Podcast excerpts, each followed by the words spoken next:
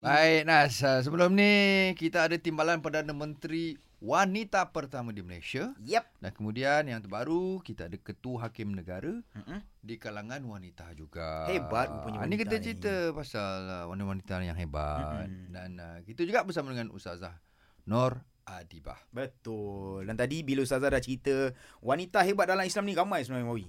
Sayyidatina Aisyah. Sayyidatina Khadijah, Ya. Rabiatul Adawiyah, Mhm. Sumayyah, semua hebat-hebat. Tapi Mhm. kita tengok zaman sekarang ni, wanita-wanita yang kadang-kadang ada yang terlalu lemah mungkin, dia Ya. kecewa dengan hidup, so Betul, dia betul. depres, dia tak tahu nak mengadu kat mana. Macam mana ni Ustazah nak naikkan balik semangat dia orang? Baik, uh, bismillahirrahmanirrahim. Bila cakap uh, tentang wanita-wanita yang ada masalah ni, satu saya kena clarify terlebih dahulu. Mm-mm. Mungkin ada depression dari sudut klinikal tu memang kena pergi check Okey, lah. okey, Ah, ah. yang ini yang kita nak mention ni mungkin tentang orang yang normal, ah. tak ada penyakit sebenarnya. Tapi bila ada masalah, dia cepat tertekan. Betul? Dia cepat burn out, kita kata cepat burst, cepat stres sangat-sangat kan. Ya, jadi apa kekuatannya? Macam dalam Islam kita memang telah diajar ala bidzikrillah tatmainnul qulub, ya. Mm-mm. Dengan mengingati Allah maka hati akan menjadi tenang. Baik. Adakah dengan mengingati saja? Mm-mm. Ah. Mengingati Allah tu kadang-kadang kita kata saya dah baca seribu zikir. Tak tenang-tenang guna tasbih digital tu kan. Tekan tek tek tek.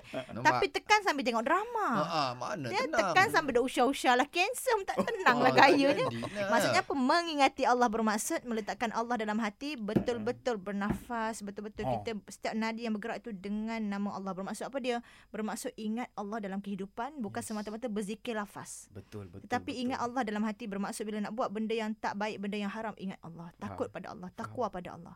Bila ada kebahagiaan dikembalikan kepada Allah. Hmm. Berserah ni. pada Allah, berserah diri pada Okey. Allah. Nas, sebab Jadi insya-Allah Ah. tenang sebab apa kita berpegang kepada Al-Qawi yang Maha Kuat. Yeah. Ah. Kau tu kau cakap hari-hari dan kau tak tenang-tenang. Kadang-kadang kau tak tenang. Ah, eh. sembahyang kau asal tak tenang lagi. Dengan motivasi tak tenang. Nah, tak tenang-tenang. Subhanallah. Tengok. Ah, ni jawapan dia Okey. tiba-tiba sampai. Tengok Allah hantar ini inilah jawapan insya-Allah. Sama-sama kita amalkan eh. Okey Ustazah, terima kasih banyak Baik, Ustazah. terima kasih juga sudi meluangkan masa dan mendengar saya. Datang lagi insyaAllah. Eh? Assalamualaikum. Waalaikumsalam warahmatullahi